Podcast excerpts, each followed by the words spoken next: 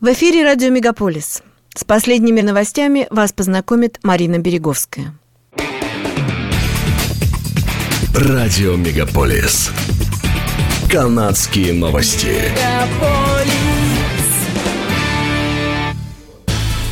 Мэри Саймон, лидер инуитов и бывший канадский дипломат, стала 30-м представителем английской королевы в стране.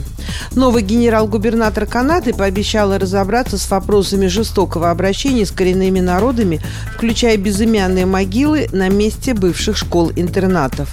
Также она пообещала работать над исправлением ошибок прошлого и налаживанием отношений между различными традициями и культурами народов Канады, о необходимости решения проблем изменения изменения климата и психического здоровья нации. Церемония инаугурации проводилась в понедельник в здании Сената. Во вторник в Канаду поступило 66 миллионов доз вакцины, а к концу недели это количество увеличится до 68 миллионов. Однако это еще не все. Вакцины продолжают поступать в страну. К сентябрю планируется 51 миллион доз Pfizer и 44 миллиона доз Модерны.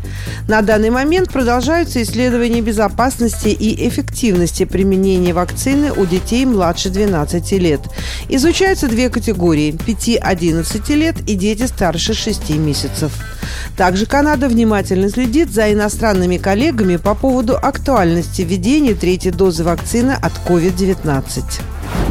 Премьер-министр Онтарио Даг Форд заявил, что провинция близится к завершению третьего этапа снятия ограничений.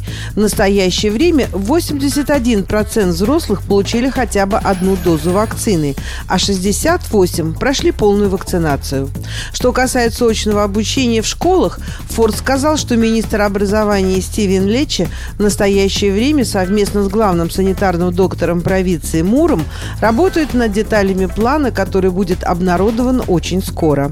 Он также добавил, что в настоящее время Лечи ведет переговоры с профсоюзами учителей о необходимости сдачи анализов на наличие антител для невакцинированных преподавателей и школьного персонала в сентябре. По словам Кирана Мура, 35 подростков 12 и 17 лет или 300 тысяч еще не сделали первую прививку от COVID-19. Правительство Онтарио выделит 324 миллиона долларов на сокращение количества пациентов, ожидающих операций. В правительстве сообщили, что 216 миллионов потратят на то, чтобы продлить часы работы операционных. Часть средств потратят на то, чтобы предложить пациентам необходимый объем диагностических услуг. Период пандемии в больницах Онтарио приостанавливали проведение несрочных процедур дважды. Больницы пытались справиться с наплывом пациентов от COVID-19. Правительство ожидает, что по мере ослабления коронавирусных ограничений спрос на процедуры и операции будет расти. Премьер Онтарио Даг Форд заявил, что не пожалеет ни цента на борьбу с лесными пожарами, однако объявлять чрезвычайное положение не станет. Премьер встретился с эвакуированными из-за лесных пожаров жителями и лидерами сообществ Тандер-Бэй. Вожди коренных народов призвали правительство провинции объявить чрезвычайное положение в связи с этой ситуацией. Три тысячи человек уже были эвакуированы из сообщества коренных народов. В этом году в Онтарио зарегистрировано больше лесных пожаров, чем обычно. Число лесных пожаров почти вдвое превышает средний показатель за последние 10 лет. С 1 августа в Квебеке вводятся новые облегчения в отношении соблюдения санитарных норм. Эти послабления касаются посещения концертов и кинозалов, стадионов, церквей и других религиозных учреждений. На мероприятиях, проходящих на открытых площадках, могут собираться до 15 тысяч зрителей. Мероприятия, проходящие в больших закрытых помещениях, могут собирать до 7,5 тысячи человек. В кино и концертных залах в небольших церквях могут собираться до 500 человек. Облегчение коснутся и работы баров и ресторанов. К радости клиентов правительство Квебека позволило продавать алкоголь в барах и ресторанах до часу ночи, передает издание «Деловой Монреаль».